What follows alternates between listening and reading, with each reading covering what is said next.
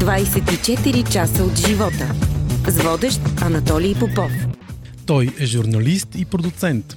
Обиколил е над 180 страни, но решава да остане и да живее в България. Прави емблематични интервюта с имена като Моника Белучи, Ал Пачино и Мила Йолович. Автор е на биографии на български популярни личности. Той е голям почитател на шведската група Аба и този петък е мой гост в подкаста. За мен е удоволствие да ви представя Георги Тошев. Здравей, как си? Ами добре, напрегнато малко, защото отново а, започнах да пътувам, да пътувам с темпото, с което пътувах а, преди пандемията, а в същото време има и няколко проекта, които не търпят отлагане. Разкажи ми за тях. Ако може, разбира се. Може, разбира се. Е, единият проект е свързан с националната програма по честването на 80 годишната на Стефан Данилов. И това е една много голяма отговорност, защото ето нещо, което хората не знаят. В последната ми среща с Стефан, той ми даде това, което наричаше свой архив. Артисти с мащаба на Стефан Данилов и от това поколение не са водели истински архив а, той е така доста не беше, как да кажа, подреден човек в смисъл, може би никога не вярваше, че неговата работа ще предизвика толкова много интерес и любопитство и до ден днешен ще се смята за наистина изключителна. Та всичко, което той беше събрал в едни турби, в едни папки, ми го връчи. И това е много тежко наследство. Ни няколко години аз избягвах да, да разглеждам нещата, които ми е дал. Но така или иначе се наложи да направя една по-пълна биография. На времето за неговата 75 годишнина аз му помогнах да напише своята автобиография, романът на мой живот, книга, която се радваше на изключителен успех, която абсолютно се изчерпа като тираж. Тя имаш 10 тиража. И в момента, в последните месеци, аз работех заедно с екип върху подреждането на този архив, намирането на свидетелски разкази на хора, които са били част от живота му повече от 30-40 години. Умишлено не търсех това да бъдат негови колеги, по-скоро хора от най-близкото му обкръжение. Ще кажа само, че и във филма, който подготвям, и в книгата съм много благодарен, че човека, който се грижише за Стефан Данилов и беше като негов трети син, Мишо, се съгласи да говори. Той му е бил всичко, и шофьор, и приятел, и човек, който се е грижил, когато Стефан беше болен за него. Дългогодишната му сътрудничка Невяна Малчева, която повече от 40 и няколко години е до него, в различните му битности на депутат и на министър. М- няма да издавам, но смятам, че има нещо много ценно и много лично, което Аня Пенчева направи за тази книга и съм и благодарен защото там, където е имало любов, за това трябва да се говори а, с уважение и с любов.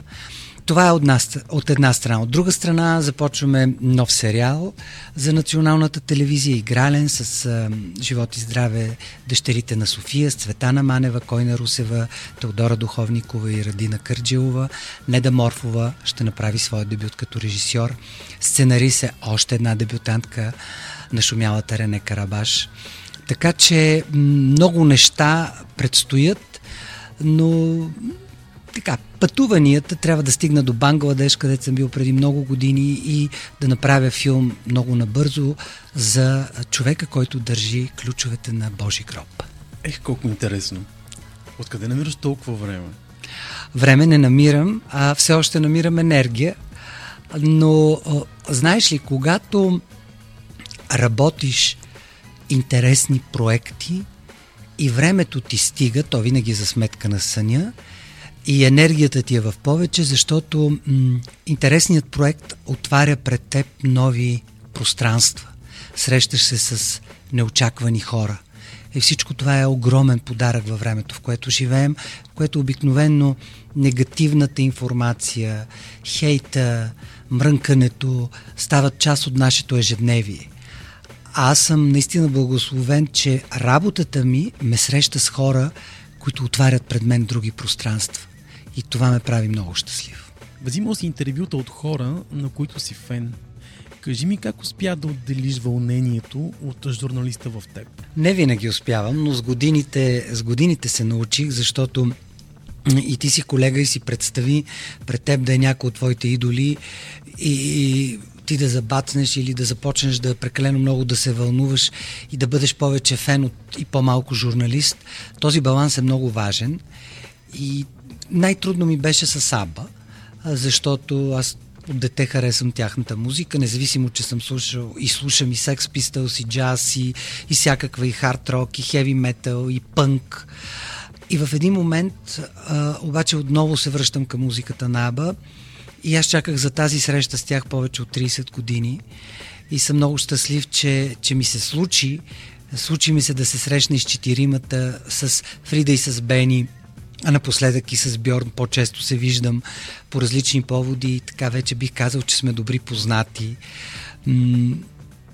Много е трудно. Също ми беше трудно с Брайан Мей, когато бях в неговото имение край Лондон. И от 15 минути дадени ние останахме цял ден.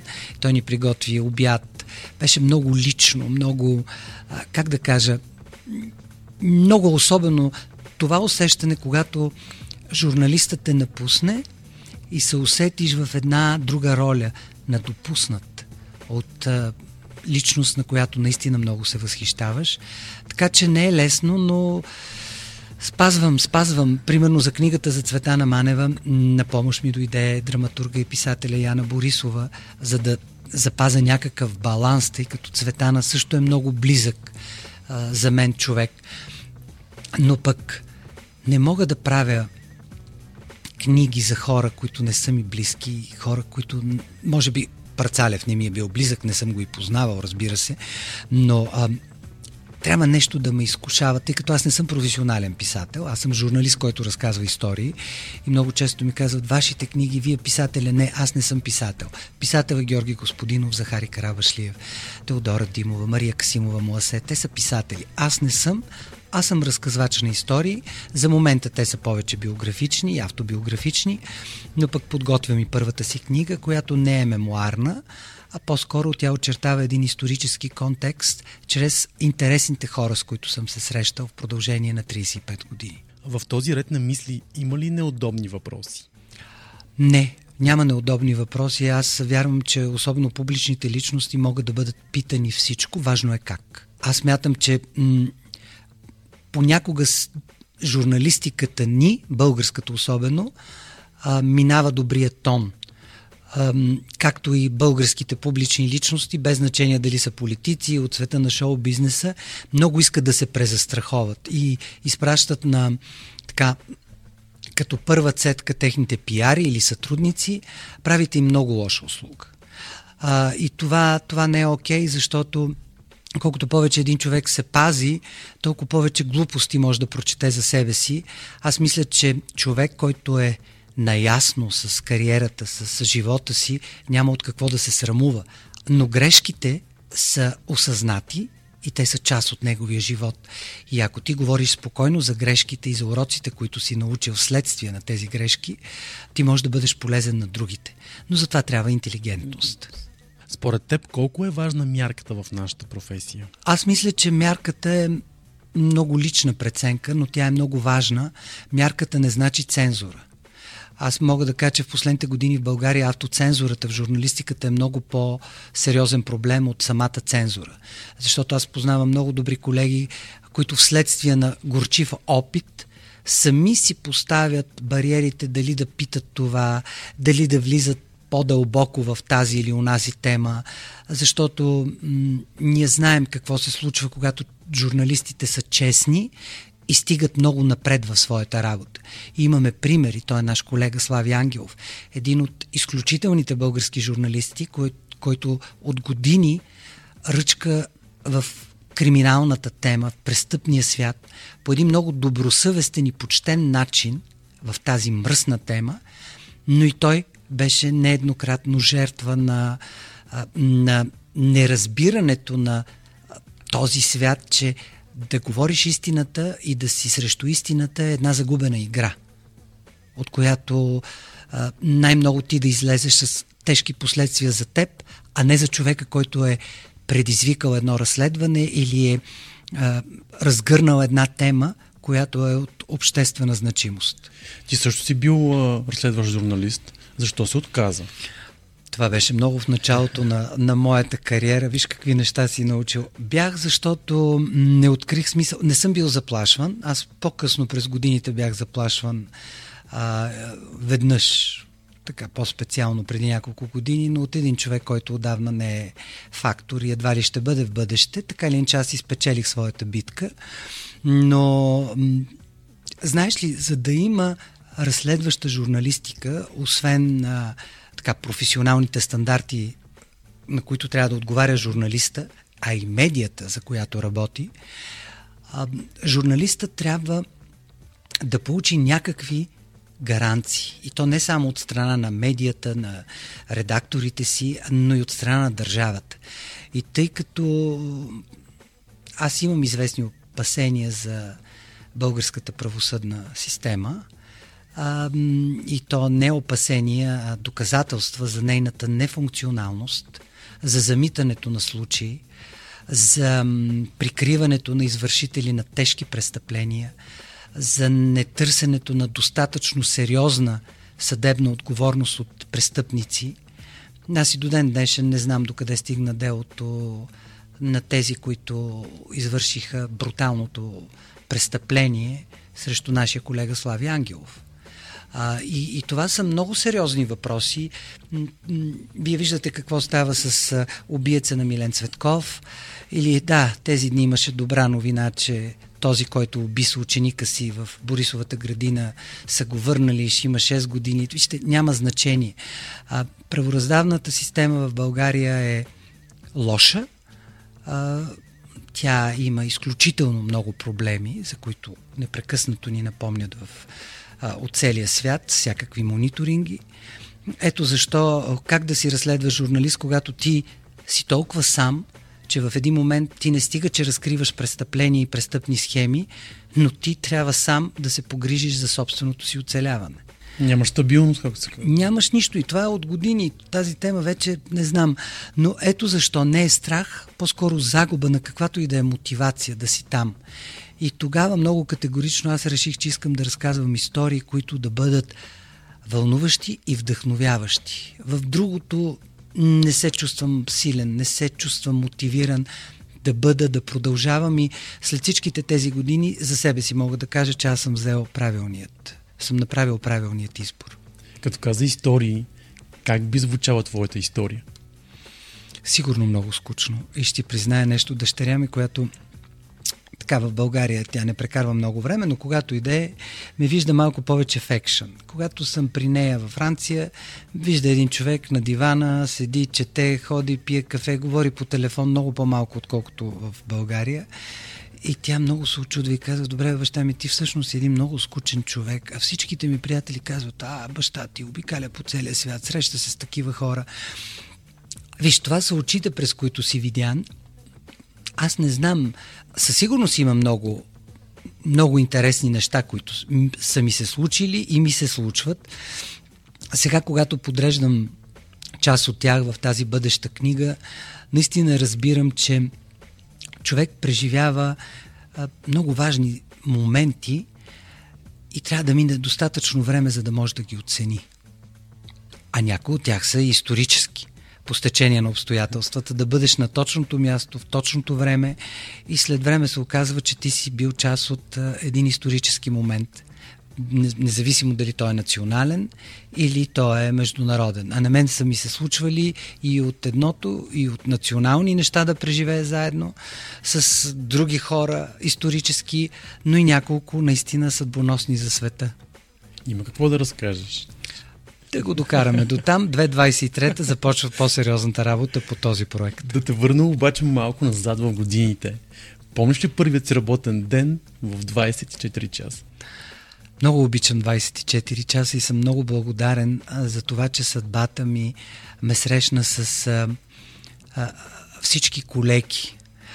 А, аз попаднах 24 часа а, благодарение на Деси Паунска и Милен Марчев а, и Жана Николова. И беше наистина много неочаквано за мен всичко това. Преди това аз сътрудничах на, на други медии. 24 часа беше съвсем... Просто сега се създаваше.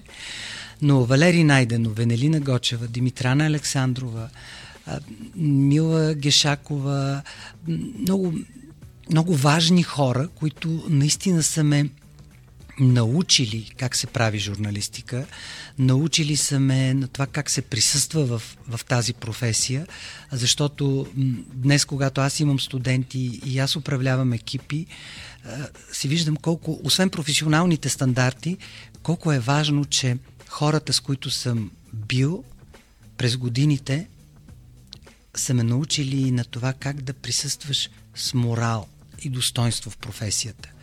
Няма да забравя преди години, понеже аз съм работил по времето и на Продев и по-късно на Копринка Червенкова за вестник култура, когато имаше такъв вестник и той беше нещо. И след години, когато вече съм 24 часа, 24 часа има най-големия тираж, 600 хиляди, всичко, което напишеш, дори по някой път някоя глупост, е многократно тиражен. Толкова не гледаха единствената телевизия тогава, колкото първите години нашия вестник. И много получих едно много високомерно отношение тогава от, след години от Копринка Червенкова, която от редови репортер, редактор, беше станала глава редактор на Вестник Култура, а, която никога не разбра моя избор да бъда в Сем Каджийски, така ги наричаше. И ме вижда Валери Найденов, който, знаете, и баща му е работил там, и Валери Найденов, и то в златните години на продевата култура, а, в които аз съм посърнал, нали, защото аз имах до тогава някакъв респект към хората и към Червенкова, към онова време някакъв респект. И каза ми, Валери, така и така. И той каза, виж сега, моето момче, от мен запомни. Важно е да си добър в жанра. И това го повтарям и до днес. Само глупака не може да различи жанровете. Няма как а, да си Сартер и да си Пауло Коелю едновременно. Тоест, има за всички различни жанрове. И телевизионни предавания, и формати, и вестници, и списания, и сайтове. Важното е, че ако ти работиш в определена медия, нали, в случая тогава това беше първия нали, таблоиден ежедневник, ако работиш в това, няма как да искаш да пишеш като за работническо дело или отечествен фронт. Няма как. И за това съм благодарен, защото а, се научих добре да боравя с жанровете и днес преподавам жанрово писане в Софийския университет и много от нещата, които съм научил тук в редакцията, благодарение на, на личностите, които създадоха и ръководят вестника, успявам да предавам и на моите студенти. Надявам се те да запомнят нещо от това. Като каза респект, как се печели всъщност респект? С работа. Единственото нещо, което ни легитимира е работата ни, защото е нормално и човек го приема. Едни те харесват, други не те харесват. Едни харесват сините ти очи, други не харесват плешивата ти глава. Четвърти не си достатъчно висок. Стар си, млад си. Нали? Външните белези на човек всеки може да си ги определя. Но каквото можеш да направиш като професионалист, е нещото, което те легитимира. И ако ти си вършиш работата добре, ако не допускаш компромиси, аз мисля, че това е единственото нещо, което може да събуди респекта на другите. И трябва да минат много години, защото аз никога не съм си мислил, че това, което правя, буди кой знае какъв интерес, пък за респект съвсем. Но в последните години аз много пътувам. Пътувам и се срещам с хора от много малки градове до по-големи градове. И аз срещам навсякъде в България респект към моята работа. Към книгите, които съм написал, към филмите, които съм написал. Този респект не е конкретно към Георги Тошев, а този респект е към, преди всичко към големия творец, към който аз съм се насочил по някакъв начин да запазя паметта за него, но респектът към мен идва по начина по който съм си свършил работата. И това за мен е много важно. Скоро бях в Димитров град и не очаквах дори да има толкова много хора, колкото дойдох. И трябва да ти кажа, че дойде една жена, тя е учителка, купи си всичките книги, това, това е голям бюджет за София, да не говорим за по-малки градове. И тя беше искрено развълнувана от, след филма и срещата ни за, от историята на Наум Шопов. Начина по който тази жена ми говори, тя може би е на моя възраст, е нещо, което винаги ще си спомням, когато се чувствам обезверен, подценен или неглижиран моят труд. Защото искреността на един човек, който ме вижда за първи път в живота си, от работата ми, тя не дойде просто като отидох там да ми се хвърли, а след като приключи всичко, тя помоли за разговор. Това са много важни срещи. И много се радвам, че ето сега още следващата седмица заминавам за Линц, за, а, ста, а, за Линц и за Залцбург, в, за Виена, където също ще се срещам с наши сънародници и там жаждата да, да се говори за България не само през високи сини планини, безспорни титани като Левски, Ботев, но и за Невена Коканова, за Нум Шопов правят тези срещи много смислени. Гледах преди време едно твое интервю, в което казваш, че ти си един неуспешен емигрант. Аз съм един да. неуспешен емигрант. Защо? Ами защото трябваше да живея в Нью Йорк, където се бях запътил, но болестта и по-късно смъртта на баща ми ме върнаха в България. Не съжалявам за избора. Някъде там между загубата, която те прави безотешен и пропуснатата мечта да бъдеш в един свят, който харесваш, свят, който дава много възможности, се роди моят проект Другата България. И исках да разбера там или тук човек може да бъде щастлив. И след толкова години трябва да кажа, че щастието не зависи от а, това къде живеем географски, а щастието е един много личен проект, който всеки гради всеки Божи ден. И за това аз се чувствам еднакво добре в Париж, в Сидни, в Нью Йорк, в Токио, в София, в Димитровград, навсякъде. Ако се чувстваш необходим и си намерил начина, чрез който всеки ден да се събуждаш и да извършваш едни определени неща не по принуда, аз мисля, че ти се чувстваш добре. И, и всичко друго се нарежда. А, много се радвам обаче, че моето пребиваване в а, един по-подреден свят, не само в а, Съединените щати, но и в Великобритания, работейки за BBC, във Франция, а, аз разбрах, че да не мрънкаш е първото условие да си намериш мястото. Защото по някой път и аз като наймам хора, идват едни хора, които поставят първо претенциите си и след това показват какво могат, а мисля, че редът е обратен. Ти показваш какво можеш и след това можеш да претендираш, ако си недоволен от оценката, която получаваш от хората, с които са ти избрали, можеш да коментираш всичко останало. И възнаграждение, и условия на труд и така нататък. Но това са неща, за които ще минат години. Въпреки, че вече се усеща и в България. Аз имам много близки приятели, които работят в мултинационални компании и, и те усещат този нов ред. Редът, в който първото е ти да се заявиш и след това е да имаш претенции за всичко останало.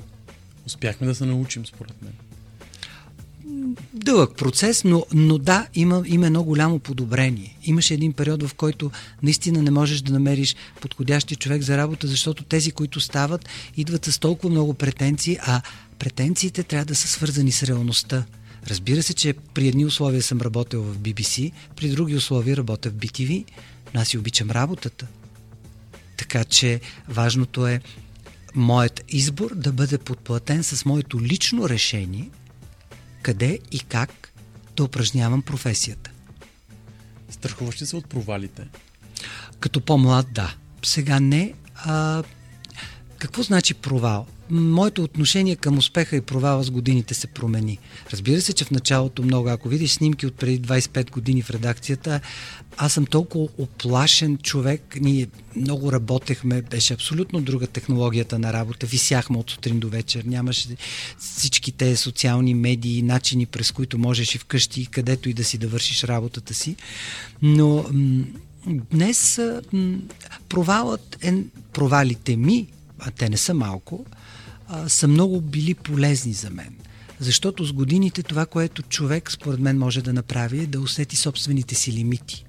Какво можеш да правиш добре, какво искаш да правиш и какви са реалните обстоятелства, в които твоят труд може да бъде оценен. В този ред на мисли провалите ме направиха по-голям реалист. Казват будистите, че щастието е липса на очаквания. Аз си го повтарям всяка сутрин. Така че аз нямам никакви очаквания. Аз имам изисквания и те са най-вече към мен самия, оттам насетне към екипа, с който работя, защото м- като продуцент труда, който полагаш е много голям, защото ти трябва да накараш група от хора да мислят и да се изразяват сходно с начина по който ти го правиш, защото всяко едно предаване прилича по някакъв начин на човека, който го е създал. И тези хора, които не харесват, примерно, преди обед, те не харесват мен. Но пък тези, които го харесват, блазна се от мисълта, че харесват и мен, защото заедно, с, разбира се, с целият екип, ние всички заедно се научихме да гледаме в една посока. Това е най-важното. За мен за това е екип, много важно. Да.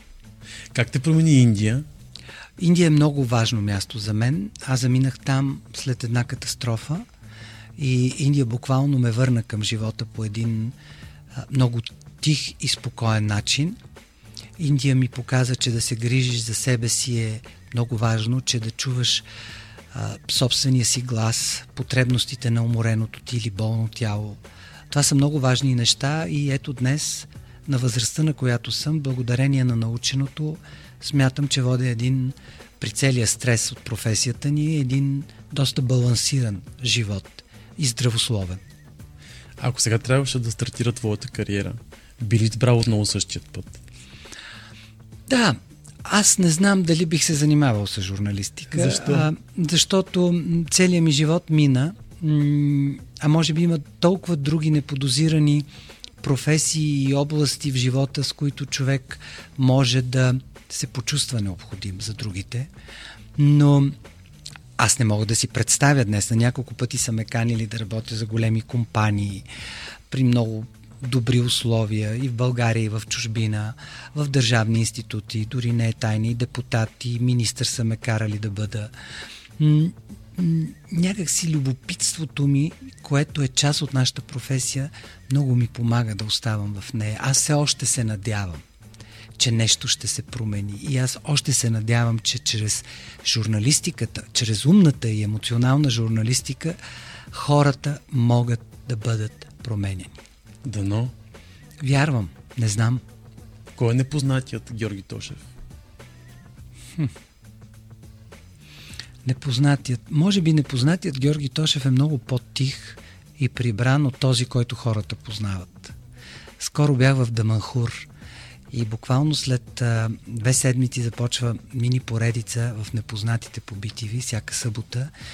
Ние сме първият екип, чаках 7 години, които влизат в храмовете на човечеството в Даманхур, Италия. И там една жена, много специална жена, а, ми каза, вие сте тих човек, защо цял живот искате да сте толкова шумен и да хората да ви обръщат внимание? Върнете се към вашата тихост и към тишината във вас. И мисля да я послушам, защото не мога да разбера, може би защото рано загубих баща си, може би защото имах, трябваше да се грижа, чувствах се длъжен да се погрижа за майка ми и сестра ми в тези години. Прехода, нали, когато си на 20 и всичко се преобърне в живота ти, т.е. една голяма част от живота ти е минала в едни други условия. Чувствителността, която човек носи, емоционалността и всичко това в това време на някакви промени, много глобални, генерални, те, те те бележат. Аз не съм дебелокош. И, и някак си, не знам, имах чувството, че много често, че се загубвам. И затова станах шумен. Мен много са ме подценявали. Мене много са ме неглижирали, което днес е много по-обидно, смятам, от това да те... Много е хубаво да ти кажат, този Тошев за нищо не става. Чудесно ти знаеш, че са те отрязали. Но когато се казва, еми, еми, дай, бе, дай му там на Тошев, може и да става, може и да не става. Е, такова едно, нали знаеш, да. това неглижирането, аз съм го усещал като по-млад. Може би, защото и характера ми е бил такъв. И след това, м- когато вече получавах доказателства за не за успеха, за нормално присъствие в професията и то доказателствата ги получих и в България на време, получих ги особено в чужбина. Аз съм работил с едни от много големите световни медии и когато си намериш място в екип на световна медия, тогава ти си казваш, еми да, ама аз съм единственият българин в тази медия. Или аз съм единственият, който е направил интервю български журналист, Сал Пачино. Или аз съм... Нали, има едни неща, които ти казват, да, ма ти си.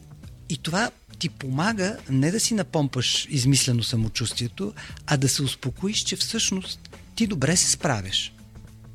На ниво ти се справяш добре. Поне се справяш така, както се справят твоите колеги от световни медии. И тогава някак си се успокоих и... Но пак бях шумен. Аз съм бил много шумен. Ти си това... бил шумен и като малък, знам. Ужасно шумен. Просто това знаеш и това е и характер. Искаш да те забележат на всяка цена, а днес казвам, ето, не е необходимо. Не е необходимо. Аз вярвам, че човек винаги ще бъде забелязан чрез работата си, чрез така нещата, в които вярва и начина на живот, който води, защото днес всичко, всичко е проследимо. И някой като ми каже, ма най за мен, за тебе, го... такива неща съм чула, пък ти си толкова обикновен, толкова ти си нормален, симпатичен, мислате за сноп. Каза ми, не сме се познавали. И по някой път ми е било много мъчно, че хора, които не познаваш, имат една представа за теб и след време идват и казват, а стига бе, ти не си това, за което... И е, и е много приятно, но пък ти е мъчно от друга страна, че си пропуснал една възможност до тези хора, които биха могли да ти бъдат добри приятели. Да, минал е някакъв период от време и не сте станали по взаимните ни предразсъдъци. Нямайте предразсъдъци за другите. И затова съм забранил, примерно, да дойде някой да ми говори за трети човек. Не ме интересува, особено ако този човек ми е близък, казвам, разговор спира до тук аз не участвам в такива разговори. И това много ме предпазва, защото на времето съм се влиял. Един ти казва едно, друг ти казва трето. В момента аз съм човекът, който решава кога, как, с кого да работя, как да живея, къде да живея, с кого да живея. И това ме прави много. Най-хубавото е, че на никой не дължа нищо.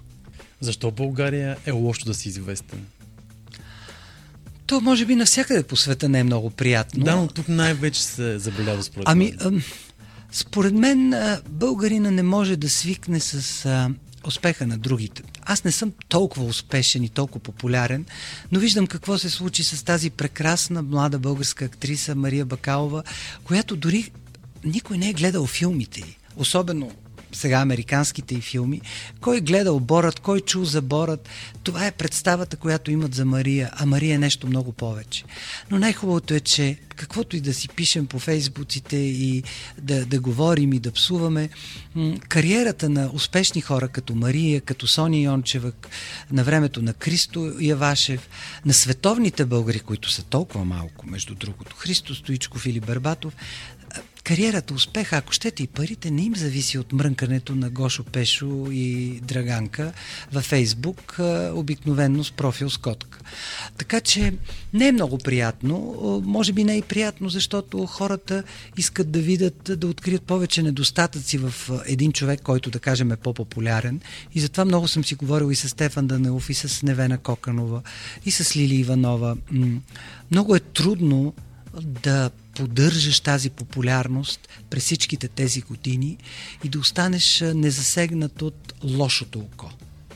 Но, как, но пък в крайна сметка аз пак се връщам на това. Единственото нещо, което ни легитимира е качеството на нашия труд. Като се говори за Мария Бакалова, според теб тя ли ще остане единственият артист в България, който ще има номинация за Оскар? Много ми се иска да са повече артисти, но Мария е съвкупност на много неща, които а, много малко български актьори притежават. Първо, Мария не е просто едно красиво момиче, което, нали, защото тогава пък, ако беше това красиво момиче, ще да кажат, е, то е ясно. Там режисьора, па партьора, па продуцента, нали. И аз много се радвам, че точно а, момиче млада жена като Мария Бакала успява да, да пробие. Защото м- артистичният диапазон на Мария е огромен. А, Мария притежава нещо, не обичам да сравнявам актьори, но Мария притежава нещо, може би от неистовостта на Катя Паскалева.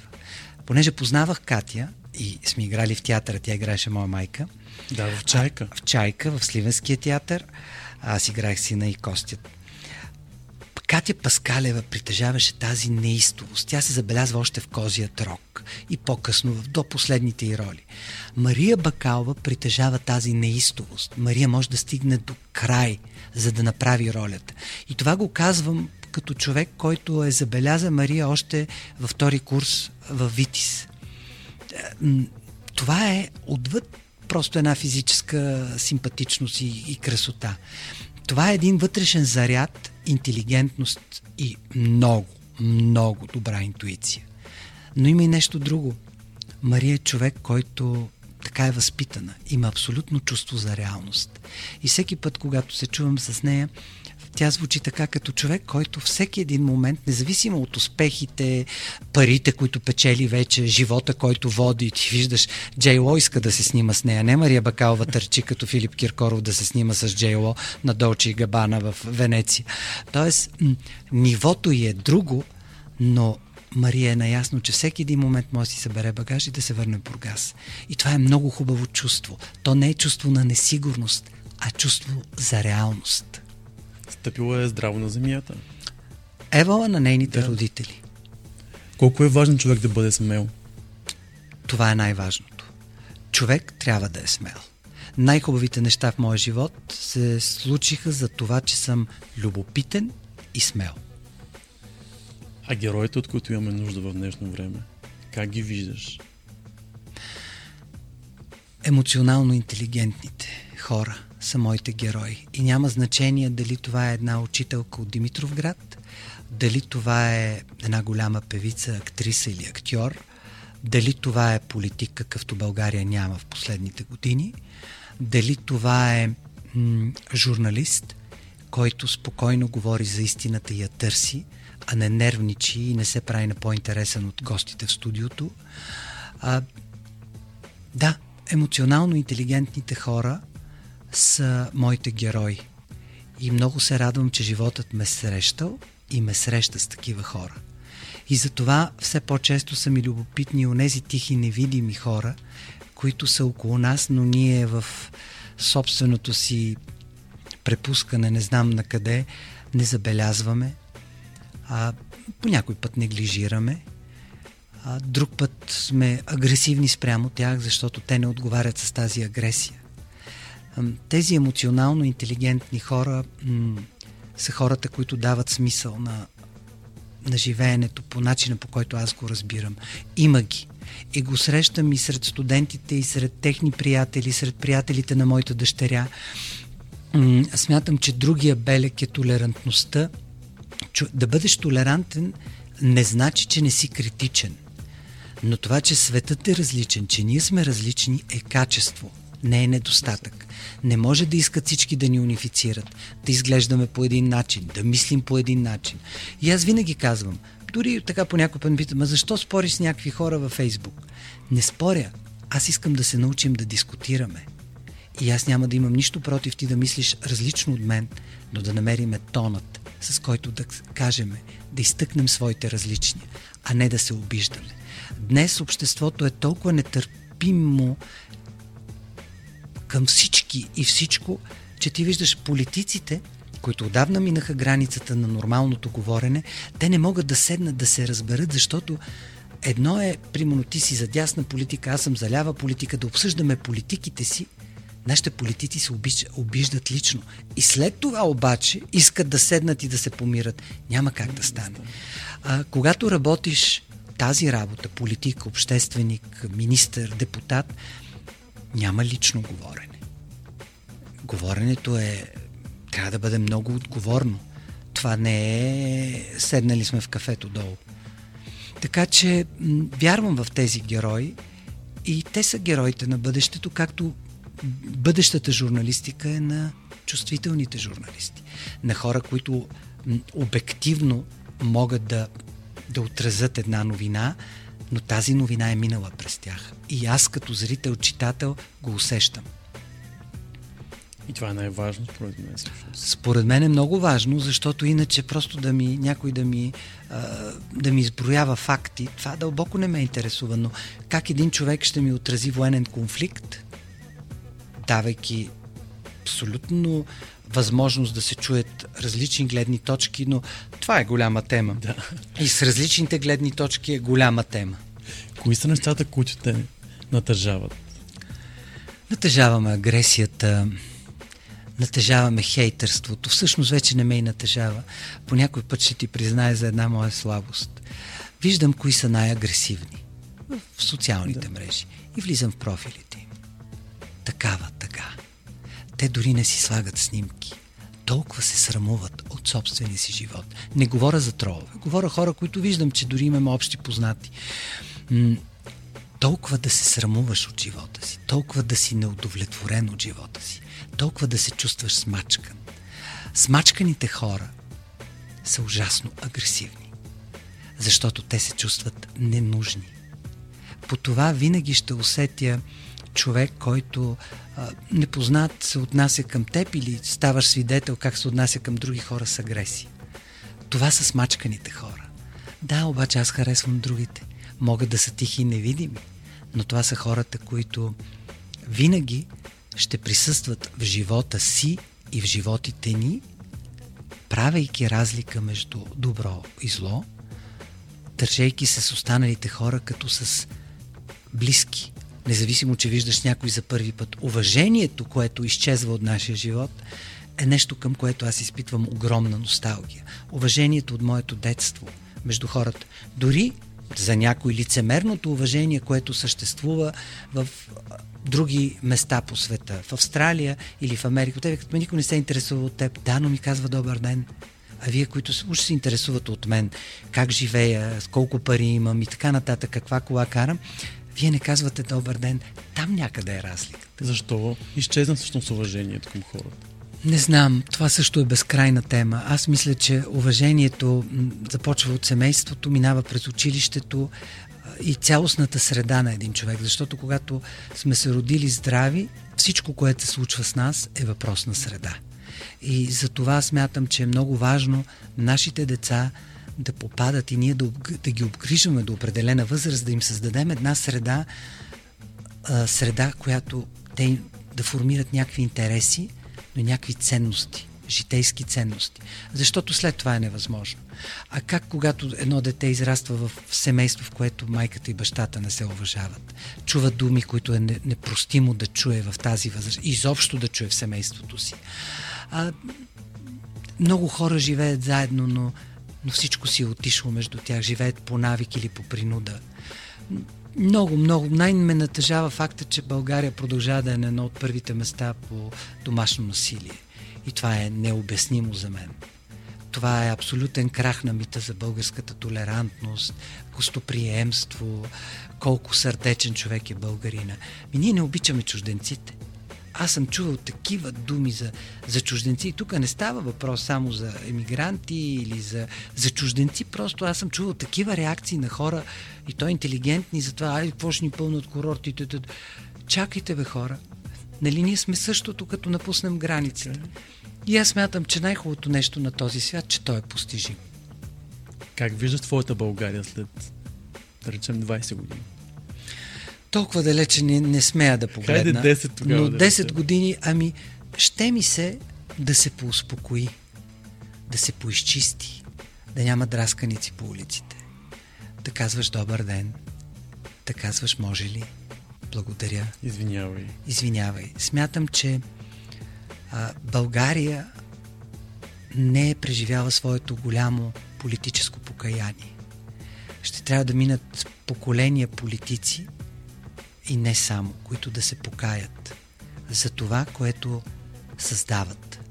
Защото м- начина по който хората се отнасят един към друг не е защото има инфлация с глобална нова економическа криза и война. Начина по който се отнасяме е модела, който е около нас, който наблюдаваме. А ние, за съжаление, от сутрин до вечер сме жертви на този модел на себеотнасяне. И докато не се научим да се отнасяме към другите като към равни, изпитваме респект и уважение към личното пространство на другия, нищо не може да се промени. Да, могат да има различни формирования, да, някакви хора нещо да се мъчат да направят. Не, не вярвам в това. Така че ми се ще да има една по-чиста, по-тиха и по-успокоена България. Мисля, че това е един добър финал на нашия разговор. Много ти благодаря. За мен беше удоволствие. И аз ти благодаря. Слушахте 24 часа от живота. Още епизоди може да откриете на 24часа.bg и във всичките ни подкаст платформи.